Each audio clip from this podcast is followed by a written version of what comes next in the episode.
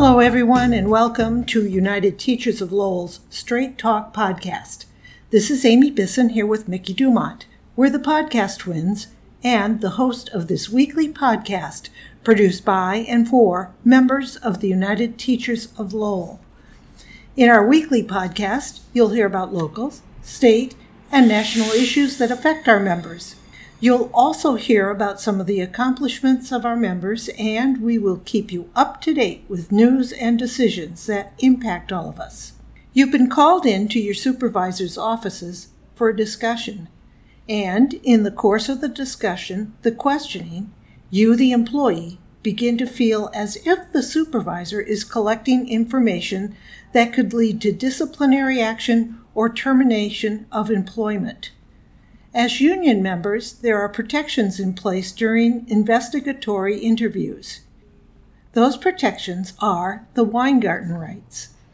In this podcast, part of our series of FAQs or frequently asked questions, we're speaking with AFT Massachusetts field representative and negotiator Karen LaFlamme about Weingarten rights and how a union member has the right to invoke these rights during investigatory interviews. So, welcome back, Karen, and here we are again, another year, another reminder about our Weingarten rights. Absolutely. Thanks, Amy, for having me. Um, can you explain for people who may not remember or be uninitiated what are Weingarten rights? So, your Weingarten right applies um, if you are a unionized employee. Mm-hmm. And essentially, what it is is when you are in a meeting being asked questions by a supervisor, and the questions you think might lead to discipline, you have the right to have union representation with you in that meeting. Okay. And one of the first things I want people to know is this is not, um, the employer doesn't have to tell you that you have this right when you're in this meeting. So that is why it is so important that our leaders and our building reps and our members understand what this right is so they can ask to invoke it um, because it's not always the case that the employer will tell you that you have that right. And correct me if I'm wrong, but if you're in such a meeting and your supervisor says, and now we're going to talk about your own performance or behavior, they're not going to warn you that perhaps you might want to invoke the Weingarten rights. Correct, correct. That's on you. Correct. So your employer, your supervisor, your principal, um, the superintendent will not necessarily tell you that you have the right to have a union representation. So to have really- a union representative present with you at that meeting. So the onus is on the individual member to, to request it. It's on the employee's burden. Okay, Mm-hmm. Correct. Terrific. So that's good to remember. Absolutely. Um, must you ask for those uh, Weingarten rights at the beginning of a meeting? So sometimes, I would say most of the cases, the employer gives notice, the supervisor gives notice to the employee, I want to have an investigatory meeting with you about something that happened at work. Sure. And the employee can then ask for their union representation. They can ask for their Weingarten right um, to be invoked before the meeting starts. Okay. There are some times that you get called in to meet with the principal, let's say, um, and you don't really know what it's about. And once they start talking, you realize, oh, maybe they're asking me questions that might lead to my own discipline. So in the middle of the meeting, you might realize that this might impact on you as discipline, and then you would have the right at any time to ask for union representation. So it's not something you have to do before the meeting starts. Mm-hmm. If you're aware of it before the meeting starts, you should. You should always go into those types of meetings where they're asking you questions that may lead to discipline with a union rep. But if you aren't aware that it's that kind of meeting, once you become aware of it, you can invoke your Weingarten rights. Okay. So you invoke your rights. What's supposed to happen? So, what's supposed to happen? Let's say you get called into the principal's office and the principal says they want to talk to you about something that happened at work the day before. You ask for your union represent, representative. It's usually a building rep. Sometimes it might be another leader in the union, a president. Uh, sometimes it might be the field representative if uh, the incident rises to that level, but it varies. So you get called into a meeting, you ask for your union rep per your Weingarten right. That person then comes with you to the meeting. You actually both have the right to know the purpose of the meeting before the meeting starts. That's important. It's very important. Now, I sometimes get questions. Do they have to give me 24 hour notice? Do they have to give me 48 hour notice? Do they have to give me notice in writing? None of that is required by law. But what they do have to do is before you go in to answer questions, you have the right to know the purpose of the meeting. And what I tell members, the reason why that's so important for both you, the employee, and your building rep to know the purpose of the meeting is you can limit the scope of the questions Ah. to the purpose of the meeting. What I don't want to happen is a principal say to a member, do you know, hi Amy, do you know why I've called you in here? and Amy, being the good, you know, Yeah. pleasing employee you are, oh, maybe it's because I did this and maybe it's because I did that and you dig yourself this hole. yeah. We want to avoid that. We want to, and, and when we know the purpose of the meeting, we can limit the scope of questions. That makes sense. It does. That makes It does. sense. And that's the employee's right to know what the purpose is and to answer questions related to that. So, say you've invoked your Weingarten mm-hmm. rights, and you know the purpose of the meeting is X, Yeah. but the conversation veers off in another direction. Can you stop the meeting once again, or do you usually continue it? What's That's a great question. So uh, I'm going to answer it two different ways. Okay. I think if a question is asked that is not related to the purpose stated for the meeting, the building rep should, the union rep should object and say that was not stated as the purpose of the meeting. Mm-hmm. I. Can I give an example? Sure. So I was at a uh, investigatory meeting for a member, and the purpose of the meeting was to ask questions about a phone call that she had with her supervisor. I see. So they asked questions about this phone call. It's fine. Then management asked, What did you do after the phone call? And I objected Yeah. saying that was not the stated purpose of this meeting.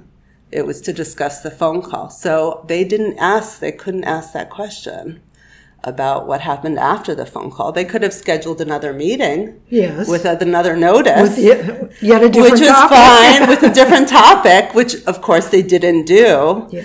But um, that's why I think it's important. But to answer your question a different way, at any point during these investigatory meetings, the employee or the building rep, the union rep, has the right to ask for a caucus. And a caucus is just a fancy word for a break.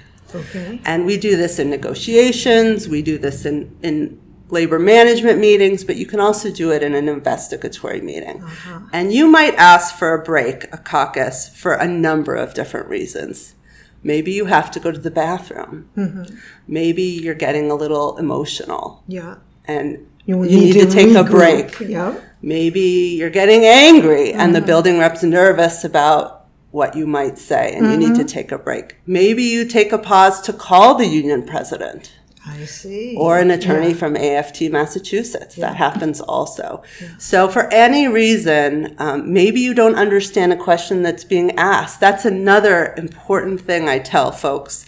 Do not answer a question that you do not understand. ah, that's important to remember. It's important in general, you get but sucked in. you do get sucked in. You you don't want to be insubordinate. You Mm-hmm. want to to please. You oftentimes members just want the meeting over. Yeah.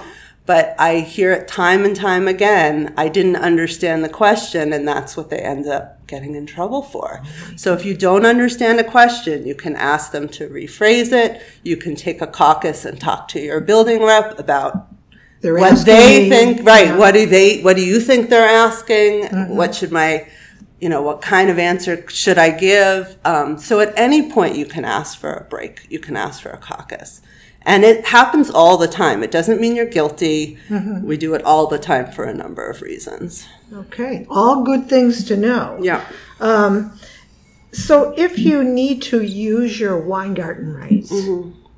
What what are some suggested phrasings? I, I know there are published ones, and we'll put one of the suggested ones that we've seen, which is rather wordy, Yeah. um, on our podcast website for people to kind of get the gist of it. But what what's the simplest way to?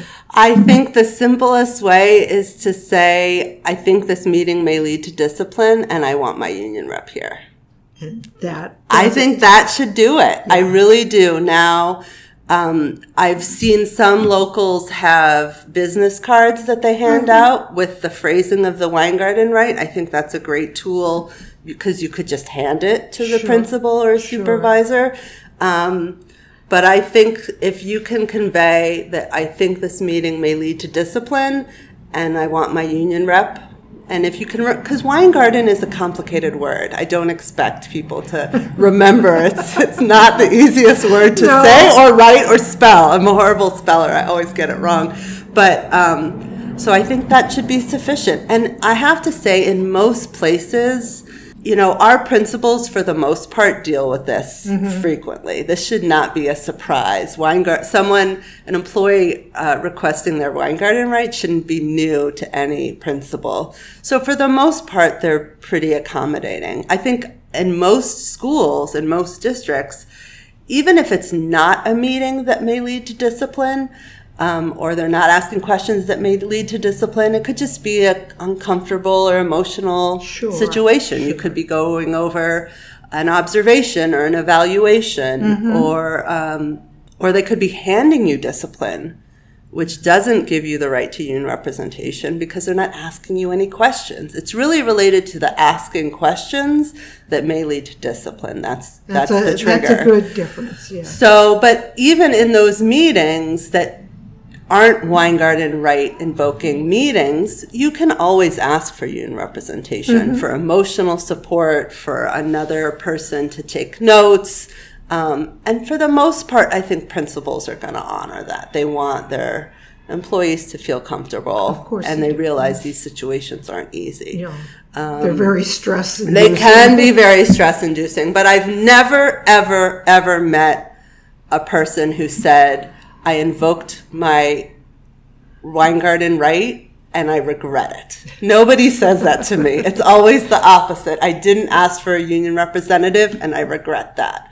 That's what I hear all the time. So better to ask for it. And not right, absolutely. Whether it's legally binding or not, it's better to ask for it. Absolutely, and I think for the most part, our our supervisors and our principals are going to honor that. That's great. Yeah. Well, Karen, anything else you want to add into our conversation here, our annual? Our annual reminder on your Weingarten rights. I just again, once you're in the throes of the meeting, um, don't answer a question that you don't understand. Um, the the building rep, the union rep, can object to questions, as I stated earlier. They can object to harassing questions. I think principals have gotten better about this. I have been in meetings where they do get aggressive, and I'm happy to say I think that's gotten better. The the employer can't pick the union rep that comes in. If there's more than one building rep in the building, it's the employee that gets to choose, not the not the principal, not the supervisor. Yeah. Um, and I really, you know, I get questions a lot about, well, what if I've asked for a union rep and they deny it? Can they do that? They they can. I mean, not legally. They could end the meeting Yeah. legally if Yeah. they said, "Okay, I'm not doing that. We'll end the meeting." And I don't really, I haven't really seen this happen a lot, but where they insist you answer questions without a union rep, but people worry about that. And I'd suggest they not answer questions without a union rep. I'd rather represent someone for being insubordinate than represent them based on answers they gave without union representation. That's just my me personally. Um, but one thing that came up in a past arbitration, which I do give when I did these trainings, um, if your principal says you don't need a building rep because it's not going to lead to discipline, great. Put that in writing. Aha. Have them put it in an email. Yeah. We're meeting at four o'clock and you don't need a building rep, uh, you don't need a union rep because this meeting won't lead to discipline. But I have them put it in writing. And that's the advice I'm giving folks now. Yeah. And so I think they're either going to put it in writing, the principals will, or they'll realize maybe I'm trying to catch this employee and, and I'm going to have to honor their Weingarten, right? Yeah.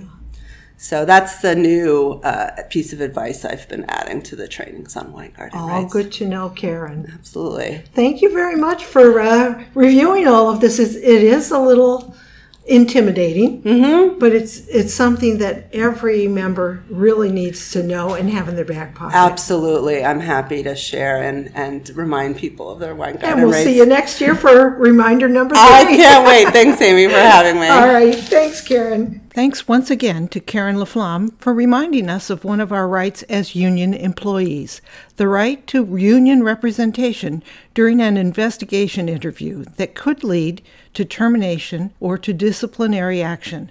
Karen, some of you may recall, spoke with us during season one of Straight Talk on episode six, and she is a dedicated member of the team from AFT Massachusetts, collaborating and supporting us at the United Teachers of Lowell.